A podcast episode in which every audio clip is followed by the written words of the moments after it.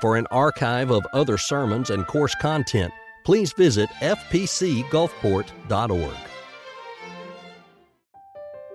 Are you feeling depressed? Are you downhearted?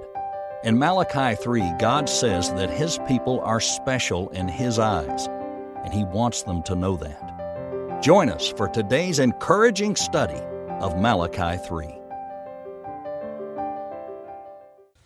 Years ago, there were two brothers, two twins, who were born not far from here. Now, in some ways, in some ways, these twins were very much alike. As you would expect, as they, they grew up, not only did they have physical similarities, but they had behavioral similarities, attitudes, and affections that were similar in many, many ways.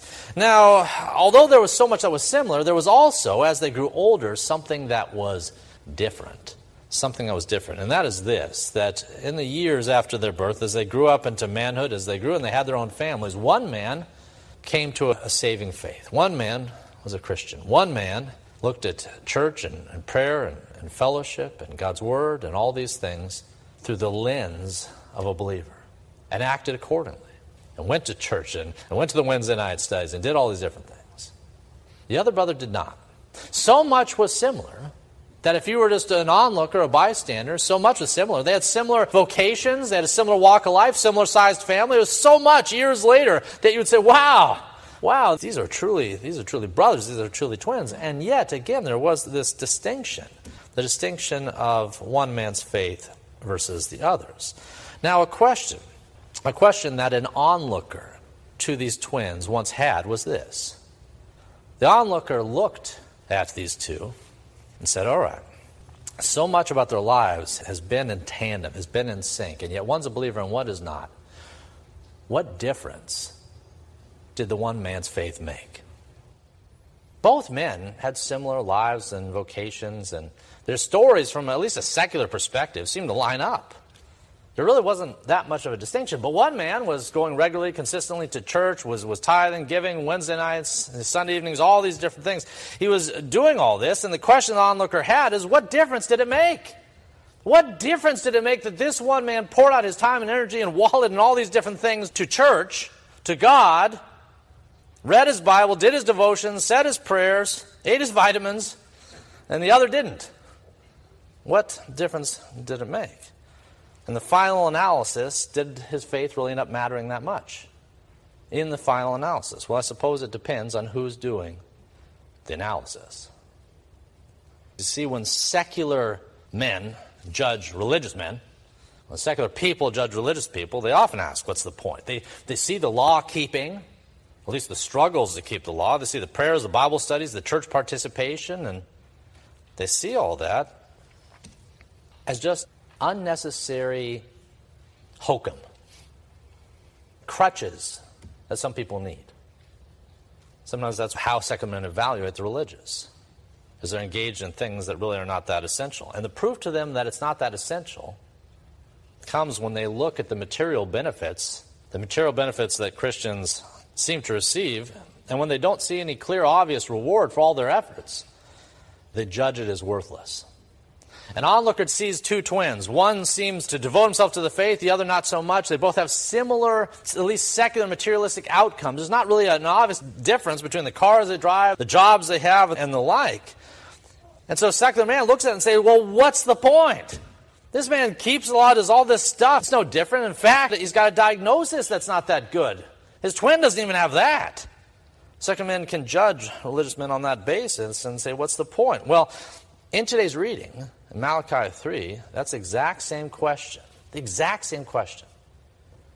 The Malachi's contemporaries are going to look around and ask, after they see all the law keeping they've been called to do in the world around them, they're going to say, What's the point?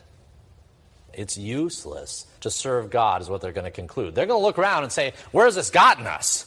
We give the sacrifices, we do these offerings and the like, we say our prayers, we eat our vitamins, we do all this, and yet, what difference does it make? Look over the hills, look at the Egyptians. Look how they're doing. They don't serve our God, yet they seem to prosper. The wicked man, the pagan man, seems to prosper. And yet here we are doing what we're supposed to do, and it doesn't seem to be benefiting as such. We're under oppression now from Persia. We've been under oppressed by Babylon times past. Where's the God of justice? Remember, we asked that last week. Where's the God of justice? That's the analysis that the people of Malachi's day had. And honestly, it's the, the analysis of many people in the world around us. They look at the faith and they say, well, what's the benefit of all this? Remember, we're all risk reward people. So people look at the faith and say, well, what's the benefit? And for a lot of people, in the final analysis, they conclude that serving God is for chumps. That serving God is for chumps. This has been an observation secular folks have had across the ages. But here's the thing that analysis, the final analysis of the secular world, is not the analysis that matters. It's not the analysis that matters.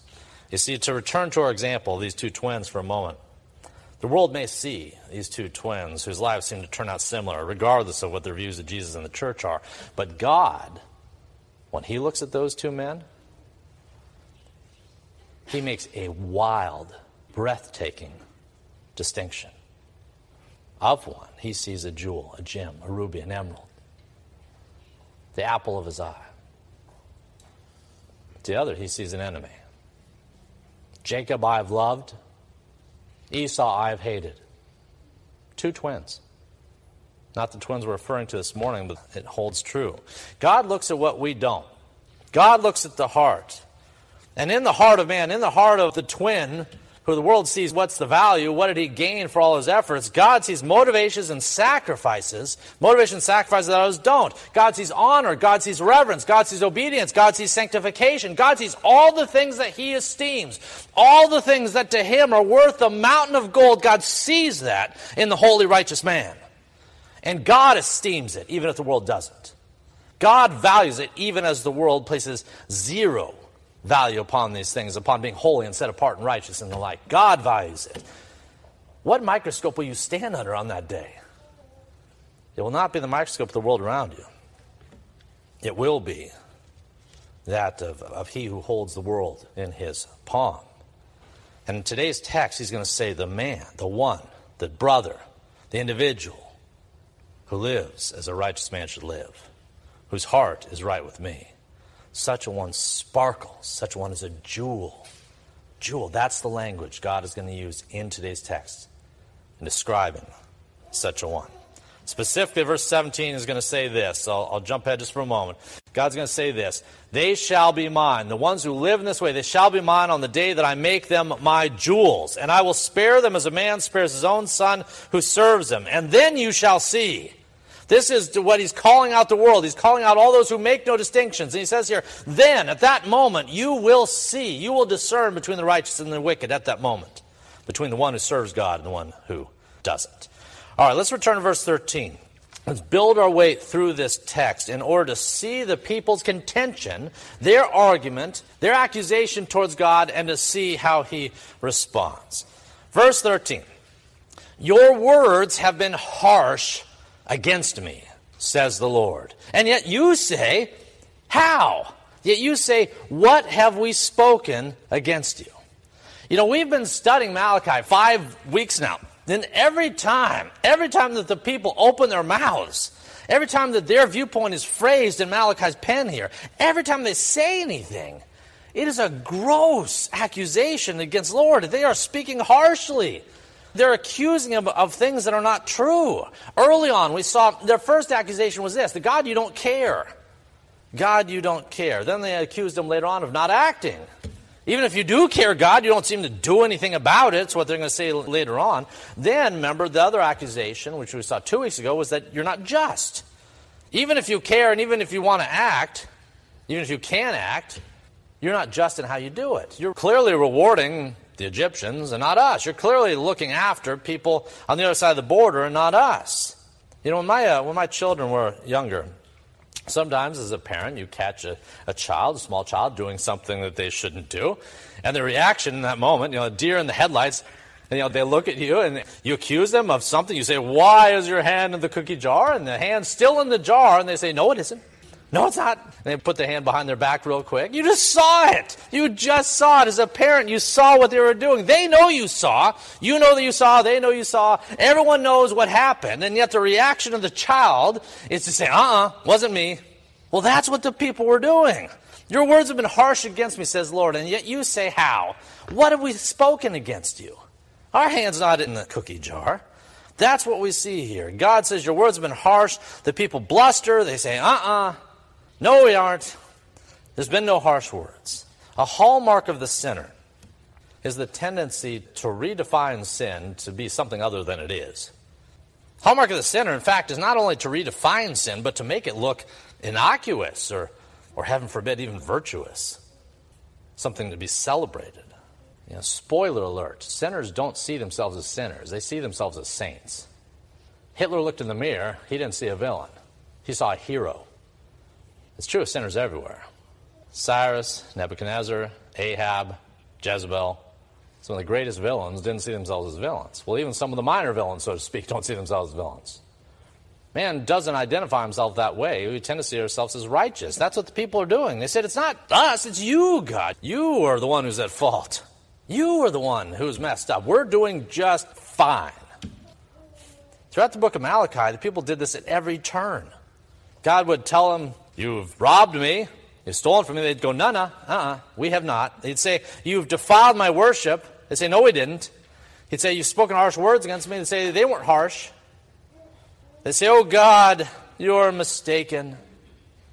You've obviously misinterpreted something about our piety. When you feel the Holy Spirit convicting you of your own sin, is that your response?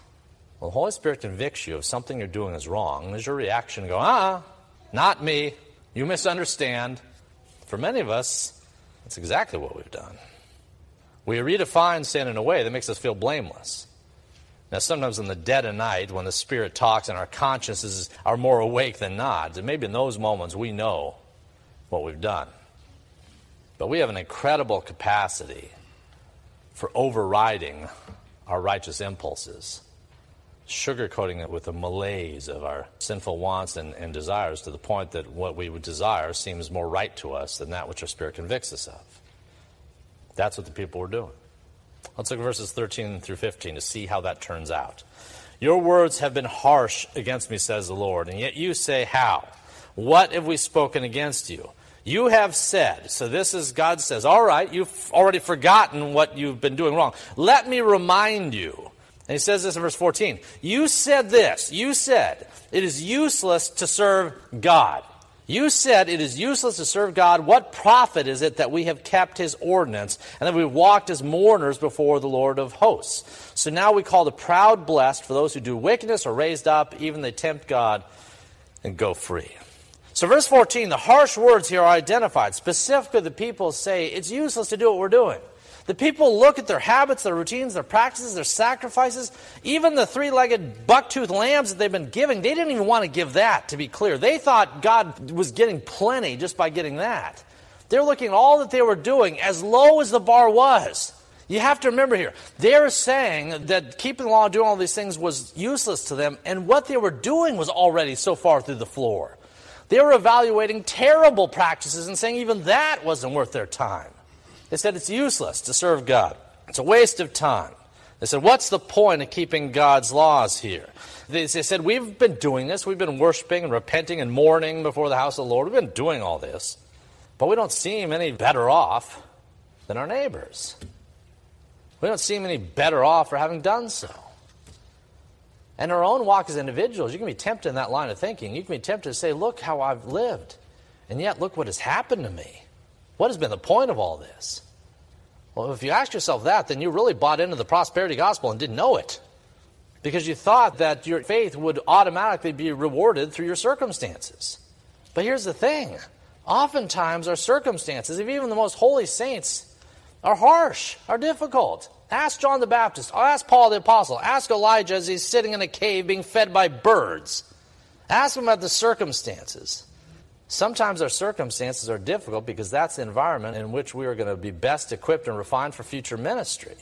Whatever the case is, if you evaluate your circumstances as an individual, as a church, as a country, whatever, if you evaluate those things as if your standing with God is right or wrong on the basis of how blessed you are, that's a mistake. We said two weeks ago Ahab was rich and wealthy.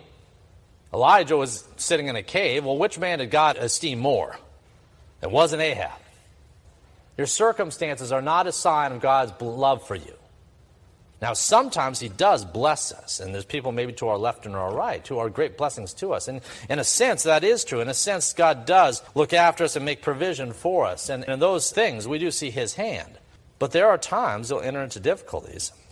And the fact that those difficulties exist is not a sign that you've just been wasting your time when you came to church. The people were looking at religious observance as a drudgery because they didn't think it made a real difference. The guy out on the golf course right now this morning is thinking the same thing.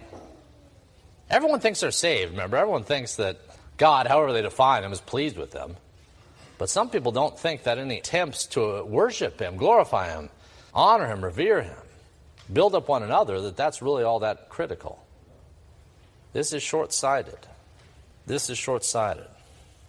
You know, there was a there was a guy, there was a man who never prayed before. He just never prayed. He never saw the point, never thought it was important. Well, one day this man was up in a job. He was competing with one other guy for a particular job. And the guy he was competing against was just a just an absolute rogue, just a villain.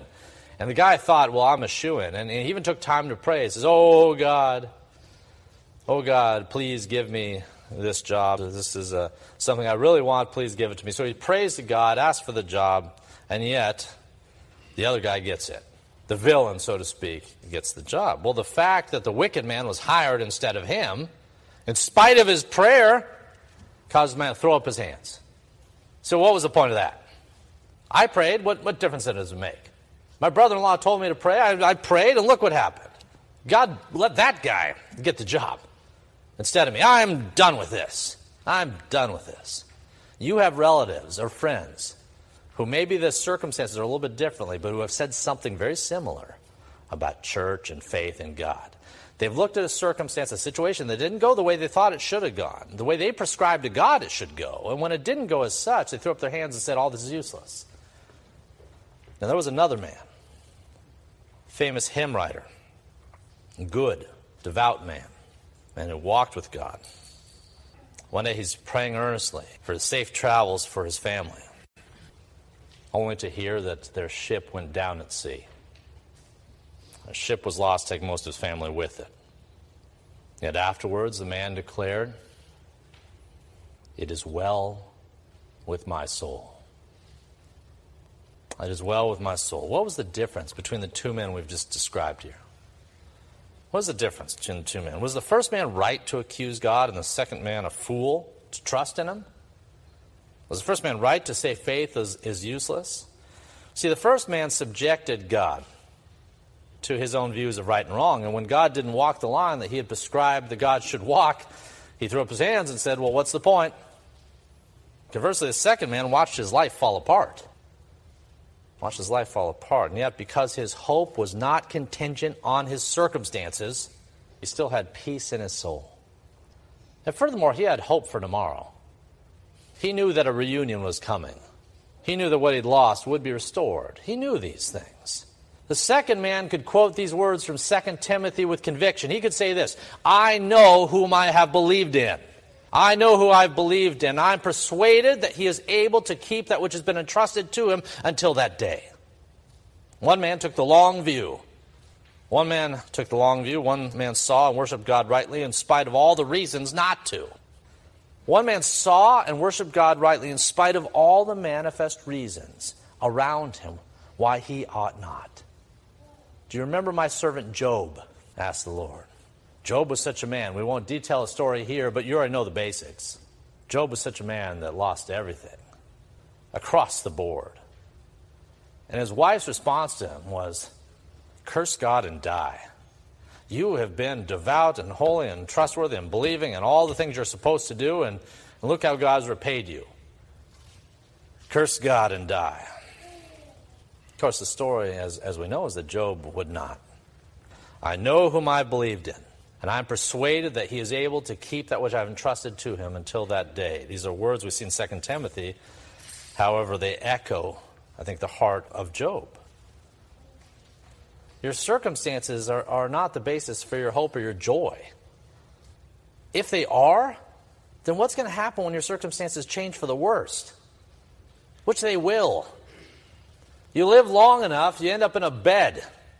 You live long enough, other people take care of everything for you. You live long enough, you'll lose just about all that you once had. Your circumstances can't be the focus of your joy. Otherwise, there will come a day when your joy will dissipate. Our joy, as with the hymn writer, as with Job, our joy is an unchanging God who's made promises for tomorrow. And in the present, who calls us to faithfulness. It's not useless to do what this one has asked. Malachi's contemporaries, they didn't take the long view. It's much like you know, the Israelites when they came out of Egypt. For a moment, they're like, hurrah!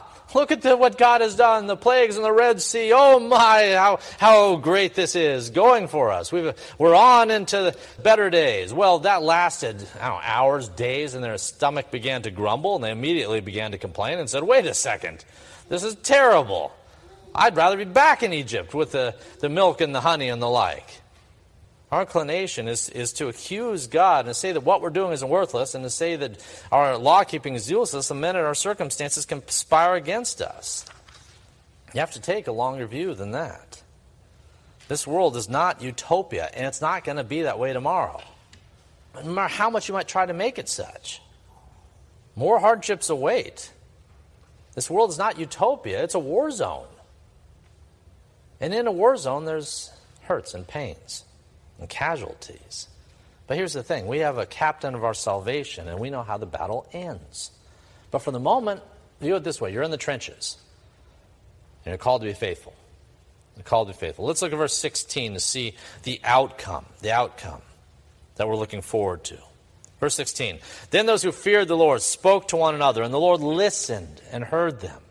So a book of remembrance was written before him for those who feared the Lord and who meditated upon his name. This, this is a really cool, this is an amazing picture and, and promise we see here. You see, when, when godly men and women, when godly men and women live in godly ways, when godly men and women do what they're supposed to, in, in spite of all the reasons not to, in spite of fears and trepidations, anxieties, the Lord, He's watching, He's listening. Even the conversations we'll go as we go out these doors, He's watching, he's listening, and in a very real sense, he's writing things down. In a very real sense, what you do today, tomorrow, this week matters. I think we've been brainwashed to think that it doesn't. To think that only on some occasions does what we do really count in the, in the eyes of God in the kingdom. What you'll do at 1 o'clock this afternoon is as important to God as what you're doing at 11. Or 9 in this case. It is as, as important. In a sense, God's divine pen is writing even now, recording that which he sees. The God who wrote the Bible has other books. We see that in Revelation. Books were laid out before him. Books were laid out. He's writing an eternal book of remembrance for those who fear the Lord and meditate on his name. That book will abide forever, as will what is written in it. You have a chance to add something to its pages today this week. Don't ever think that what you do doesn't matter. The things you think, let alone that which you say and that which you do, will ring out for all eternity.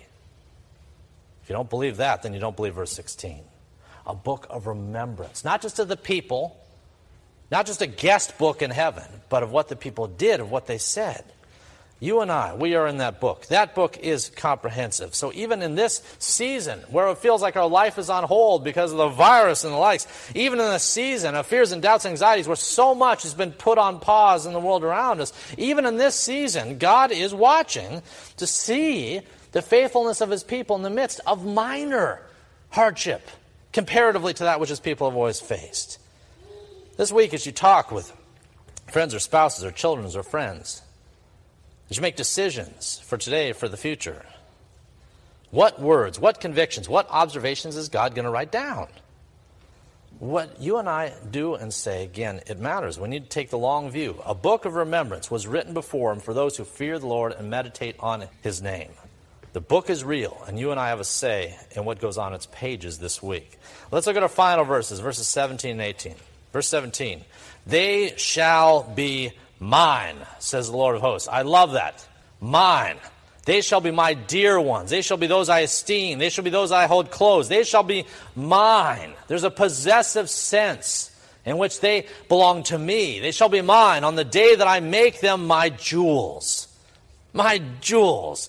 Given what the kingdom of heaven contains, when he says that you will be a jewel within it, that's pretty cool. I don't know entirely what that looks like any more than I know what it looks to walk down a street of gold. But I know this if God says the faith and the presence of you and I, of children, is like jewels before him, I know that's pretty cool. And I will spare them as a man spares his own son who serves him. Then you shall see. This is his response to the people of Malachi's day. The ones who said this is all waste of time, the ones in our culture, maybe out on the links right now, the ones who are looking at church and saying it's unimportant. God says this, then you will see. Then you will see. Then you will discern between the righteous and the wicked, between one who serves God and one who does not. You know, if you and I, if we go out in the parking lot after church, if we go out in the parking lot, and one of us was to say, throw down a, a giant emerald, ruby, sapphire, jewel, amongst all the pebbles that are out there, would you be able to spot it? Yes. Why? Because it stands out because it's distinct, because it's obvious. There's a lot of pebbles in the parking lot, not many emeralds. If there was a big old fist sized one, you'd see it sparkling from across the way. In the same way, God is saying that my children sparkle. They sparkle before me. You know, of all the gravel in the created realm, you and I alone are identified as gems. You know, sometimes we can fall in the trap of forgetting that. We think because I'm such a wretch, we look in the mirror, we don't like what we see. We look at our faithlessness, we see the ways in which we've dropped the ball. Sometimes our esteem feels so low that we say, well, if I don't see any value in myself, how can God? Well, God's not indifferent to you, He's not apathetic. And if you're His son, if you're His daughter, then you are special and unique. Maybe you need a little polishing, but you're special. You're unique before Him. God didn't save you just to treat you like garbage He fished in on His golden shores. He saved you that you would be radiant before Him, that you would sparkle more so than anything else in the created realm, even the angels. You want value? You want esteem? The Bible provides it time and time again when it tells us what our relationship is with our God. No matter your sins, no matter your past, no matter your present, you have infinite worth to your Creator, and you always will.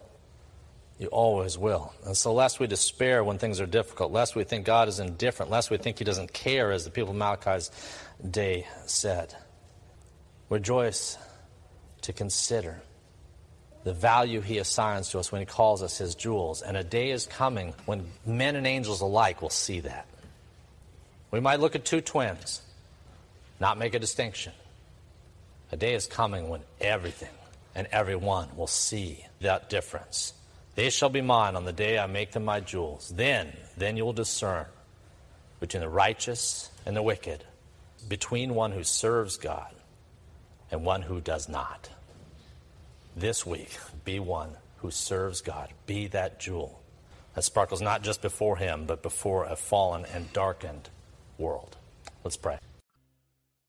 Join Dr. Toby Holt and Dr. Dominic Aquila for a tour of Israel in February of 2024. For more information, visit fpcgulfport.org.